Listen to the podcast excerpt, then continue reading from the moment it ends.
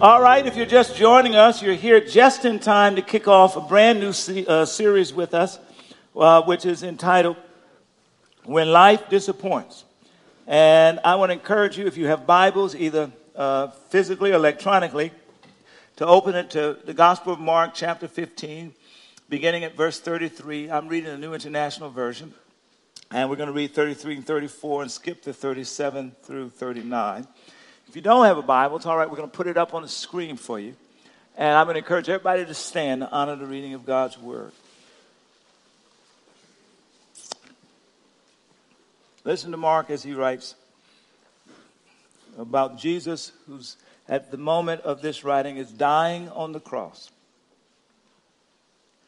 At noon, darkness came over the whole land until three in the afternoon.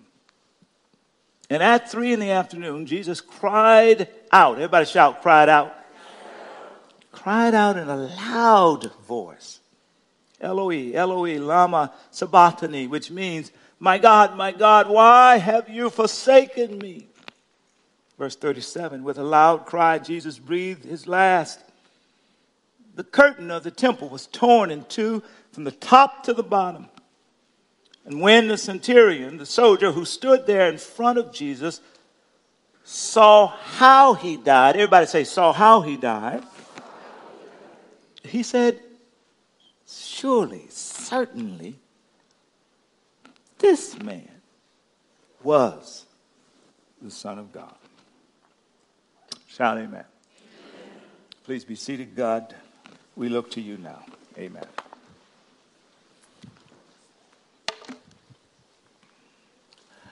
Uh, so, for the next uh, several weeks, as we go from here to Easter, we're going to take some time to look at what is commonly known as the seven last words or the seven last statements of Jesus spoken from the cross during the process of his crucifixion. Uh, the Gospels, by that I mean Matthew, Mark, Luke, and John, the first four books of the New Testament all reflect on Jesus' last words. And Luke, for example, uh, reflects on three words that are unique to Luke. Uh, there we'll find Jesus praying for his Father to forgive those who were crucifying him. There in Luke, we'll find Jesus saying to a man, This day thou shalt be with me in paradise. There in Luke, you'll find Jesus in the ultimate act of trust, declaring, Father, into thy hands I commit my spirit. Uh, the Gospel of John has a, a different set of three words that are unique to John. There in John, you'll find Jesus saying to his mother, Mother, behold your son, son, behold your mother, as he makes provision for another person to step up and fulfill the role of eldest son in her life. There, you hear Jesus cry out, I thirst. And there in John, you hear him say, It is finished. It is only in Mark and Matthew that we find the unique word that we're going to kind of look at today together. Uh, Mark, although the New Testament begins with Matthew, Mark, Luke, and John, Mark is actually the oldest of the Gospels. And so we're going to start with the very first Gospel. And uh, they only highlight one word that Jesus speaks, and particularly Mark. And I think uniquely so because Mark is writing this gospel to a, a community of Jesus followers who are being persecuted at the time. And, and, and, and, and they're kind of in the middle of disappointment because they thought that once they said yes to following Jesus, kind of life would smooth out. And here they are in the midst of persecution. So Mark wants them to hear and see Jesus as he cries out, My God, my God, why hast thou forsaken me? Now, the first thing that comes to mind as we think about this text together is that if you have an instinct that says life is unfair, I want to affirm for you today that instinct is correct. Tell the person next to you, yes, life is unfair. Tell them. It's just not fair. It's, it's broken. The Bible says it's impacted by sin. And so a lot of crazy stuff happened to people that ought not to be happening. And clearly you see this as we think about Jesus Christ on the cross, whose name is synonymous with love and mercy and grace, who acts are defined by feeding the hungry and, and touching the untouchable and loving the marginalized. Surely it's not fair for him to be on the cross. So the very first thing that sounds off from the cross is that yes, life is unfair. Almost every day I run into people in the midst of the unfairness of life who's being regularly disappointed. The couple who was informed that most likely infertility will not permit them to bear children. Life is unfair. The parents who welcomed their new child into the world only discover that that child has severe special needs. And their dreams and hopes have been dashed for both themselves and the child. The, the spouse whose husband worked out five, six times a week was in tremendous physical condition and yet unexpectedly died. True story. Life is unfair. The, uh, the college grad who could not wait to graduate so they could get, their, get them a job and get their own kind of penthouse in Silicon Valley. and a year later, they're living, still living with their parents because they can't afford their own spot in Silicon Valley. The family that's about to make the decision, perhaps between staying here in Silicon Valley where uh, they, they've got jobs that they like, uh, the weather uh, historically has been good. Uh, uh, and they even like the church that they go to. But they're now between choosing to keep those things and conceding, giving up their dream of owning their own home because the average house in Silicon Valley is a million point three. Are leaving these things that they love so well to move to another part of the country so they can have their own home. How unfair is that? And in so many different ways, life disappoints us. We have small disappointments, we have these huge, crushing disappointments.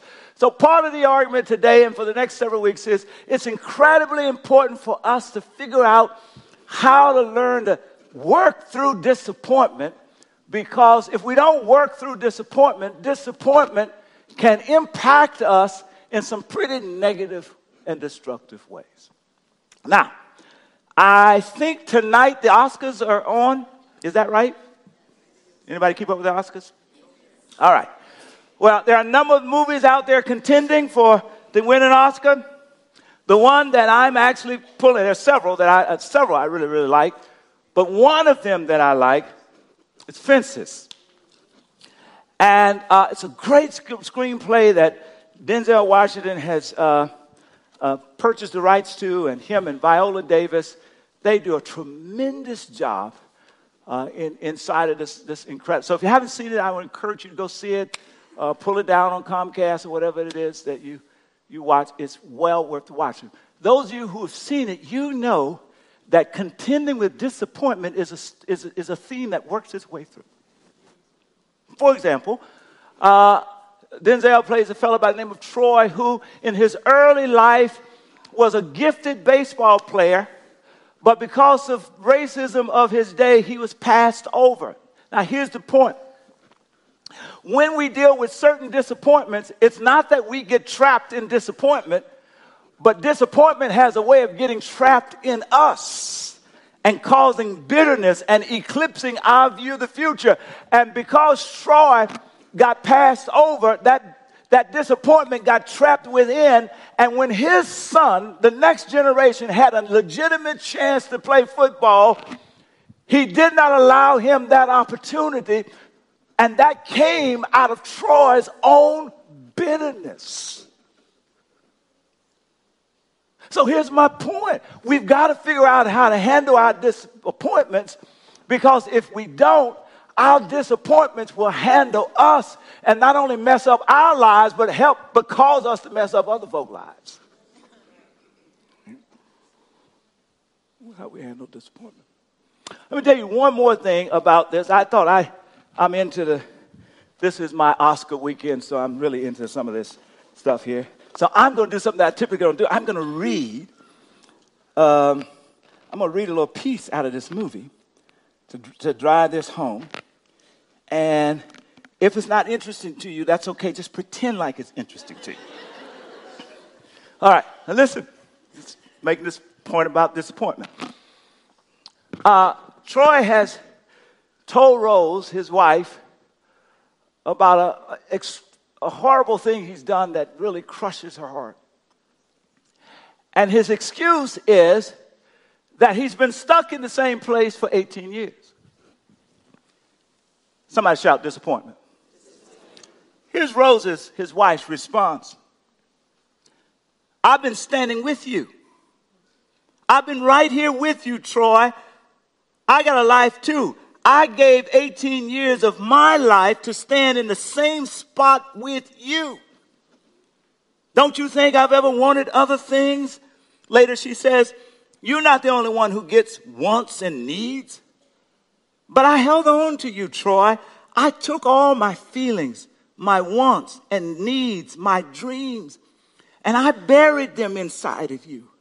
I planted a seed and watched and prayed over it. I planted myself inside of you and waited to bloom. And it didn't take me not 18 years to find out that the soil was hard and rocky and it wasn't never going to bloom. But I held on to you. I held you tighter. You was my husband. That's where it ends. Here's what's going on in the scene. I'm talking about disappointment.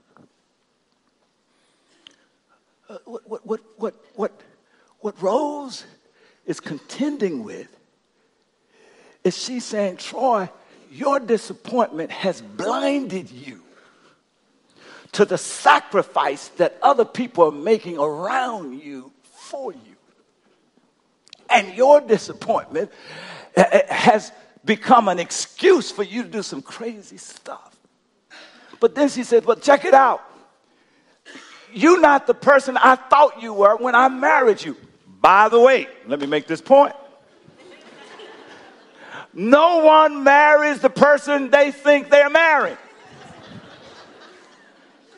I, I, know some folk who've been married three times and they haven't figured this out yet. Elizabeth uh, Taylor was married 14 times and she never figured it out. That you always end up marrying the ideal, right? The fantasy. And it takes just a little short while. For some people, it's like two weeks for the fantasy to die, right? And that's where the real work starts, where you decide whether or not it's worth it for me to pay the cost of love to engage with your brokenness in order for a new something to be born. And that's what Rose was saying, talking about disappointment. That was, uh, she said, man, I planted myself in you. I thought I could bloom in you. And I discovered that you weren't who I thought that you were. And, and as a matter of fact, you're just rock and stony ground. And I can't bloom in you. But I didn't use that as an excuse to do crazy stuff. Oh no. I reframed my expectations. Rose says, I know how to deal with disappointment. And it made all the difference. Tell the person next to you how you deal with disappointment will make all the difference.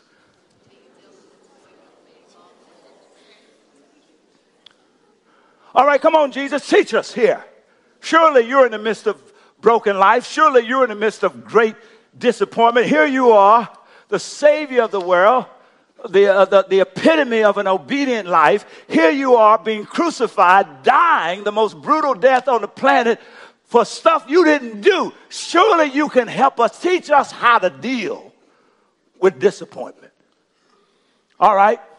The first lesson comes out of what the text, what I want to frame as the cry. Everybody say cry.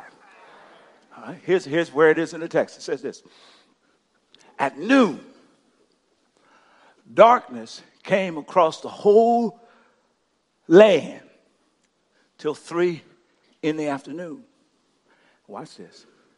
It says, At three in the afternoon, Jesus cried out.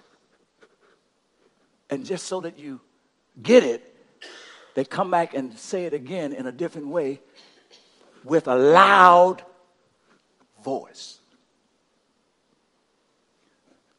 So I want to take that and, and start at the first word. At three o'clock, Jesus cried. C R I E D. There was a cry that came out. Here's the first point. I want to argue that one of the most powerful things to help you and me work through great disappointment happens to be our tears. Tell the person next to you, your tears are powerful. Tell them. The Bible talks about the power of tears in a variety of ways throughout this text. It, we, we, it's easily missed. For example, in Psalms uh, 6, verse 6, if they will throw that up there, uh, and David is actually doing the writing, he says, I'm worn out from my groaning. All night long I flood my bed with weeping and drench my couch with tears. Let me point out this is a guy writing. The psalmist says in Psalms 42, verse 3, he says, My tears have been my food both day and night, as the people uh, been taunting me, saying, Where is your God? This is, this is most likely David writing. This is a guy writing. Jesus specifically as a person who will weep. Uh, Luke, verse chapter 18, verse 19 says that as he approached the city of Jerusalem, when he saw the city, he what? Wept over it. And you know the shortest verse, verse in the Bible, which is as he's standing at the graveyard of his dear friend Lazarus, it simply says in uh, chapter 11, verse 35, Jesus. So while it's not as explicit here in this text, I'm very confident that if Jesus wept over the waywardness of the city of Jerusalem, if Jesus wept uh, over the loss of a dear friend, Lazarus, who he was about to raise from the dead, surely Jesus, with nails in his hands and nails in his feet and thorns on his head, having been rejected by those he came to save, with his relationship feeling severed between him and the eternal Father, surely there was some tears. So I just, just as a point of practicality, I think it's a pretty powerful thing to be able to cry. You know, scientists tell us that there are at least three different types of tears that we cry. One is more reflective, the other kind of keeps our eyes smoothed and uh, kind of keeps them being, being infected. But the, the, the, the, the bulk of what we know is crying is what they call emotional crying. And what they say is, and, and, and, and, and before I tell you this, it reminds me of when I was a kid growing up, and I'd go to the funerals that we'd have, and, and someone who lost a loved one would be grieving extremely hard. And I just remember my grand aunt saying repeatedly uh, in those settings, because uh, she was an usher and she would help take care of people. And I remember her saying, Let it out, baby. Let it out, baby. Let it out, baby. Let it out. Well, scientists have now told us that, in fact, that's what we do when we're crying. That, that there are, that there are uh, uh, uh, toxins created by our stress that, that, that flow out of us rather than settling in us when we allow ourselves to cry.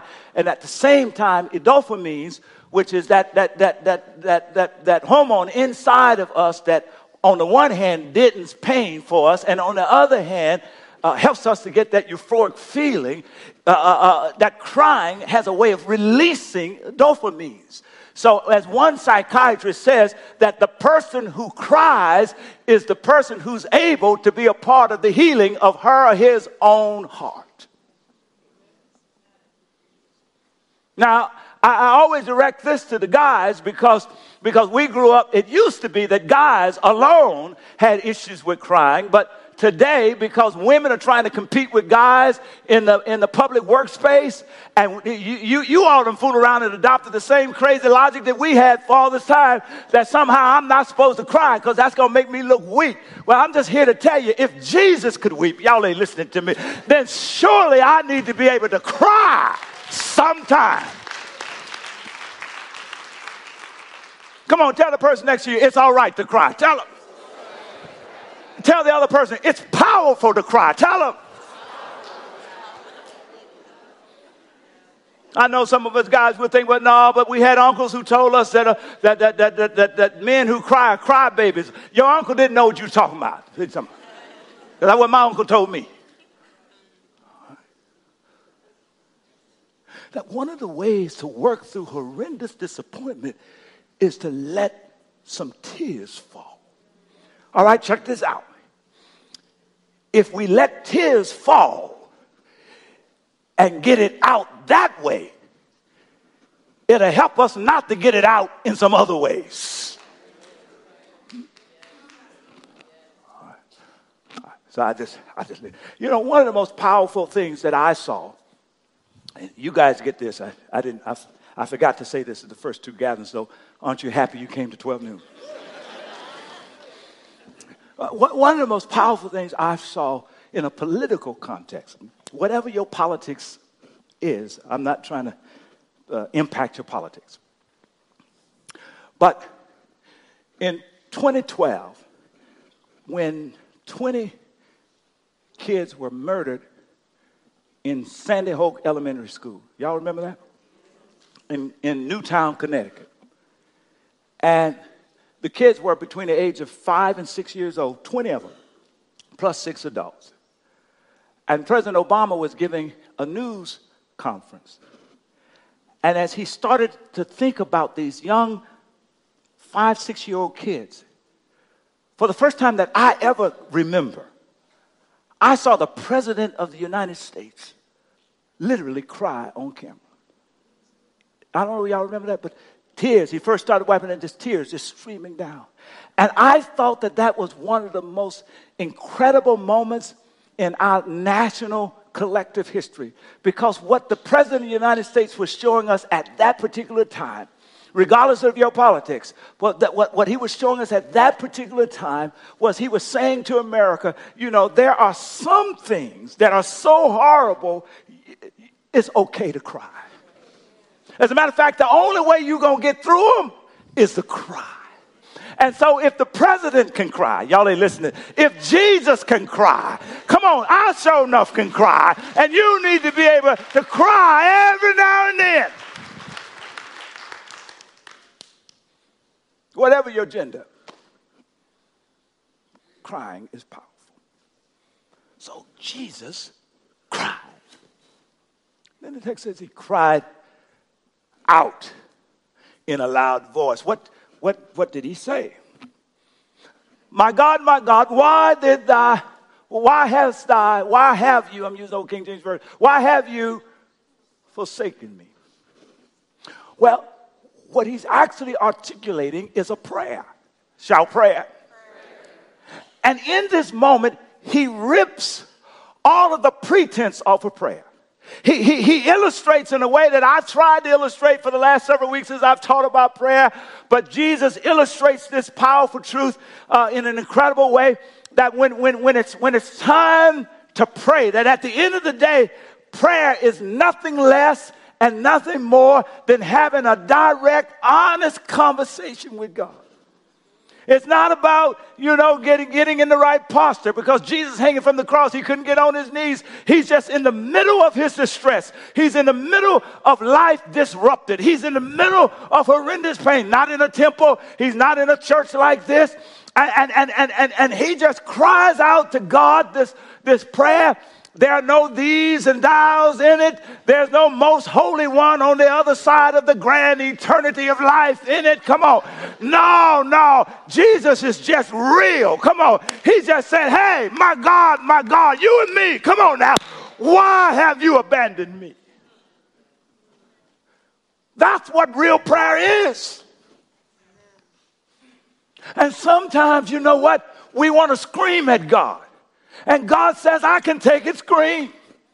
And sometimes we want to shout, we want to yell at God. And Jesus is, is, is illustrating as he prays to the Father. He said, Look, that's all right. You know, yell and scream and, and, and, and, and, and, and get it out. Be honest with the Father. Maybe if you yell at the Father, come on, at, at, at, at God, you won't have to yell at your kids.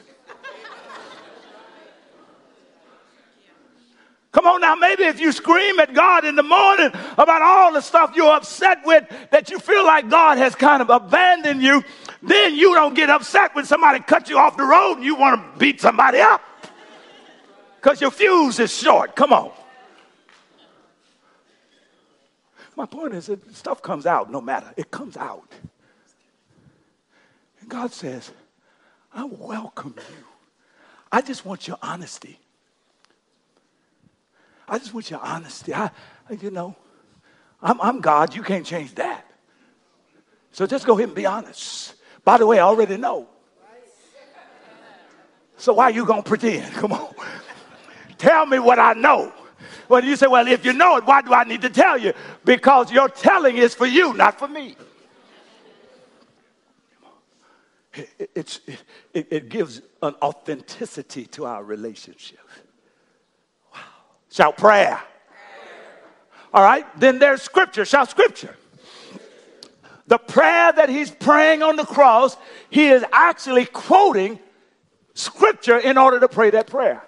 It's Psalms 22 is what he's what he's quoting, uh, and the psalmist writes in Psalms 22 verse 1, uh, "My God, my God, why why have you forsaken me? Why are you so far from saving me?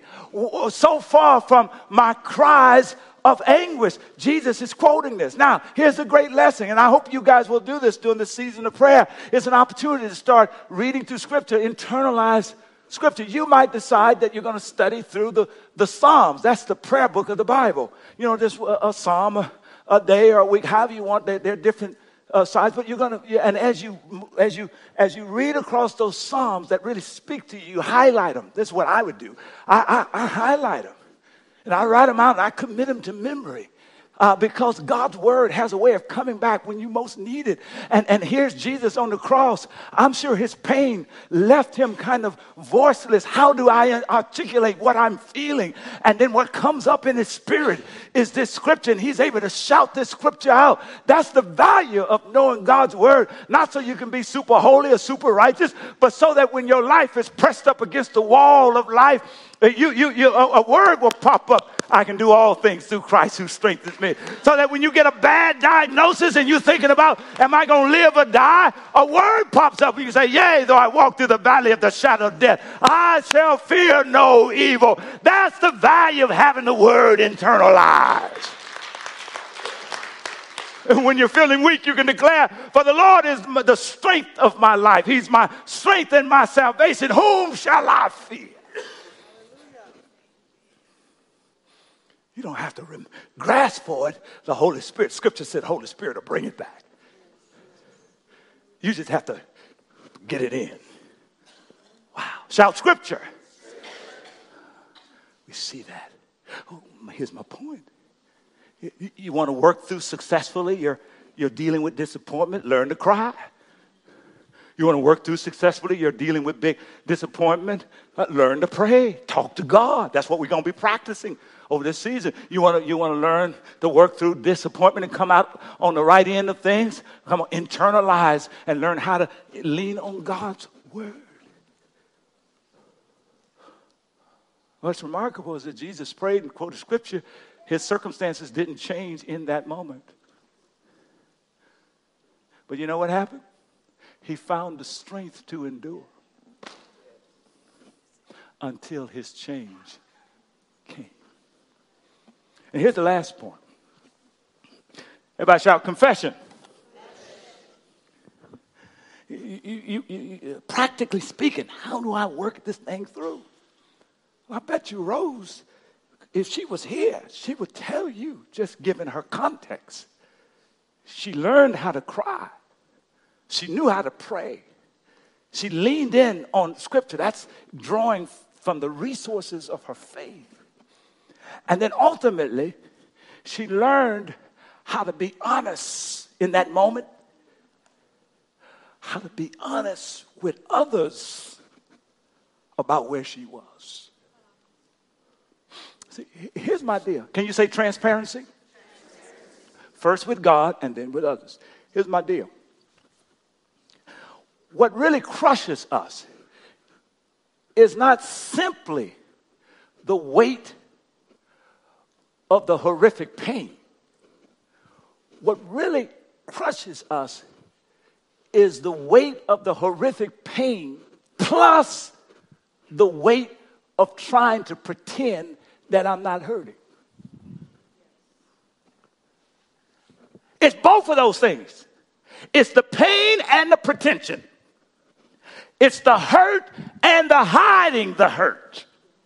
That's what kills me. That's what, that's what sends me into dark places, not just the pain, but the need to hide it. And what Jesus shows us, he cries out, everybody can hear it. That's how we can regard it. He, he, he declares it. Now, listen, I say people who are going through grief after they've lost a, a family member, I always tell people when the funeral is over or the memorial is over, most of the people attending, for them, life returns to normal. And they don't mean any harm, but they kind of expect for your life to return to normal also. But anyone who's ever lost somebody close to you know that when that loss occurs, your life doesn't return to normal. It has to create a new normal. And I tell my folk it takes a year at least to work through the initial, not three hours, not a week plus a bottle.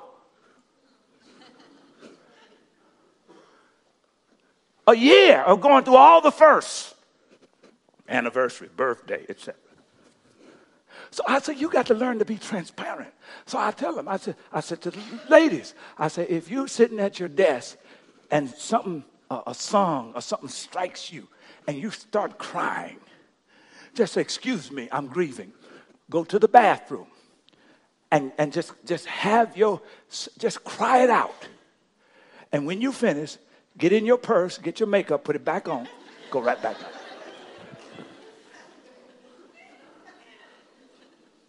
But let folk know I'm still grieving because they forgot.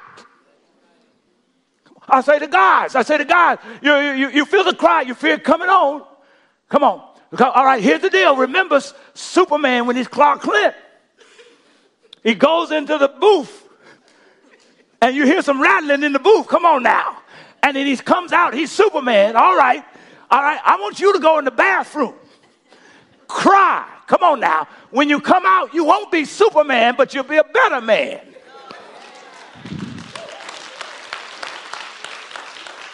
And just let folk know I'm grieving. Come on, let's practice this. Come on, say it out loud. I'm grieving. I'm grieving. That's transparency. Sometimes you have to remind your kids at home, I'm grieving It comes not just with the loss of loved ones, but it comes with the loss of a job, it comes with uh, uh, any major loss in your life. You're grieving. All right, let me wrap this up here. I'm, I'm, I'm, I'm basically finished. Come on, tell the person next to you, we're almost ready to go home. Tell them. but I got to give you the theology here. All right, I just gave you the practical. Here's, here's the theology in the text for those of you trying to figure out how does this apply. All right, I want you to focus on three things really quick. One, I want you to focus on the darkness. Say darkness. Come on, say uh, the curtain. Say the soldier. Three things we want to focus on right quick. All right, here, the darkness. All right, the text says darkness came over the entire land. Folk have debated, says, where did the darkness come from? Somebody said, well, it was an eclipse, but no, it couldn't be an eclipse because eclipse they don't last for three hours. All right. So, so somebody said, well, a sandstorm. Well, it was the wet season. So where did the darkness come? Mark would have you know, well, the darkness, it was a supernatural thing. Uh, you want to get a picture of that, of what we mean by that in Exodus chapter 10. If you go there and read uh, verses 21 through 26, you'll see that the last plague, which was really a judgment plague, at the end of the day, uh, God says to Moses, Point your, the rod towards the sky. And then suddenly a darkness swept across the land. That meant, watch this, that meant that God was about to execute judgment. All right, so Jesus is on the cross. Yes, the darkness comes with means that God is about to execute judgment. Well, who's going to be judged? Well, this is why I get excited. I'm just going to explain to you the theology. This, this is what I believe. Now, this, this is what I believe. This is the theology. This is, this is the good news. See, I always have to ask the question, you too, too. Because you know, it's not just that life has disappointed you, you've disappointed some folks. It's not just that people have done some crazy stuff to you, you've done some crazy stuff to some folks. Come on, come on. It's not just that people have messed over me. I've messed over some folk. So I've got to always ask the question. Come on. Uh, uh, when I get think about approaching God, who handles my bill of justice? Where does the justice get taken care of? Where does the, all the wrongs that I've done, and I say, God, forgive me. What does that mean? He just wiped that off and I just go, he pretend like it never. Well, what about the people been misused and been dogged out? What about that? And, and but, but, but the death of Jesus is an answer for that. And what, and, what, and, and, and the answer is, when Jesus cries out, My God, my God, why hast thou forsaken me?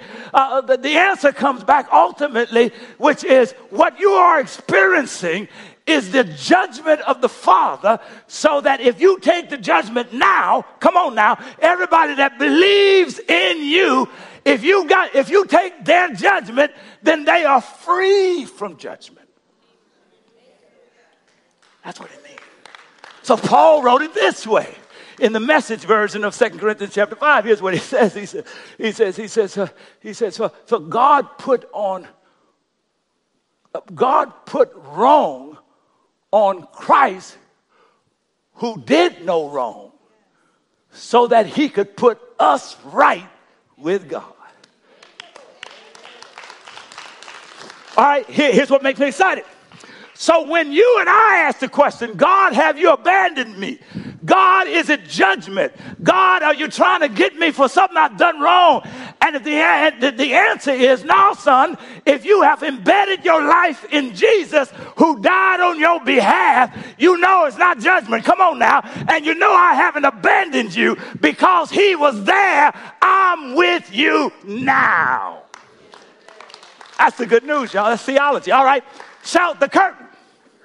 The curtain. All right, this gets me excited. Sorry. the curtain they were talking about, those of you who study this, you know, the big thick curtain between what they call the Holy of Holies and the other part. Heaven, pictures of heaven drawn on it. The Holy of Holies, that's the, uh, the, the, the, the covenant, Ark of the Covenant, all the precious stuff. God's presence dwells there. No one could walk into the presence unless they were sin free.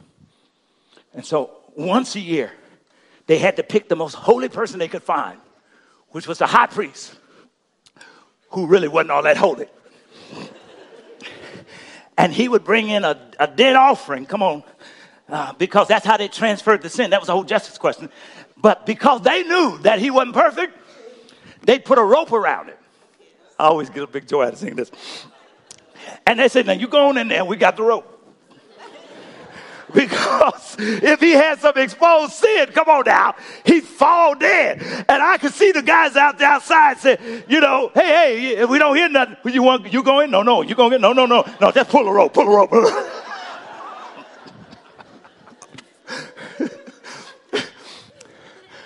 But when Jesus died, absorbing the judgment for those who would put their faith in him, the curtain split, y'all. Come on. And when the curtain split, it means I don't have to put a rope on me. I can just go in, but I'm going in under Jesus' name. Hallelujah. All right, shout the soldier. Okay, here, here, here's the proof. The soldier was a Roman soldier, came up through the ranks, knew about killing, because that's, that's what he did for a living. He participated in crucifying Jesus. So he's part of the crucifixion team. But the text says he watching Jesus when Jesus gives out the last cry, which John says is the word it's finished the soldier says, based on how Jesus died. He's there with the full picture. He knows, he sees Jesus forgiving those who messed over him. And he's watching all this. The soldier cries out, Surely this was the Son of God. Now, here's what's remarkable. In his pocket, he had a coin, had a Roman coin. And on the Roman coin, the back of the Roman coin, is a picture of Caesar. And, and the inscription beneath the picture suggested that Caesar was the deity. But he forgot the coin didn't matter under the cross. Seeing who Jesus was, he declared, No, it's not the guy on the coin, y'all the Son of God. That's his confession. The one who died was not just human, he was God. And Mark only writes this twice at the beginning of the gospel. And then at this particular point, we hear this soldier declare it's his confession, y'all. Surely this is the Son of God. And at that very moment, y'all, that curtain that split open, he could walk in. Because at that very moment is his confession that brought him into the kingdom work of God. The blood that Jesus shed saved the guy killing him. And if it saved the guy killing him, don't you think it'll save you? Don't you think it'll redeem you? Don't you think you can trust it? Give God a hand praise. We're finished.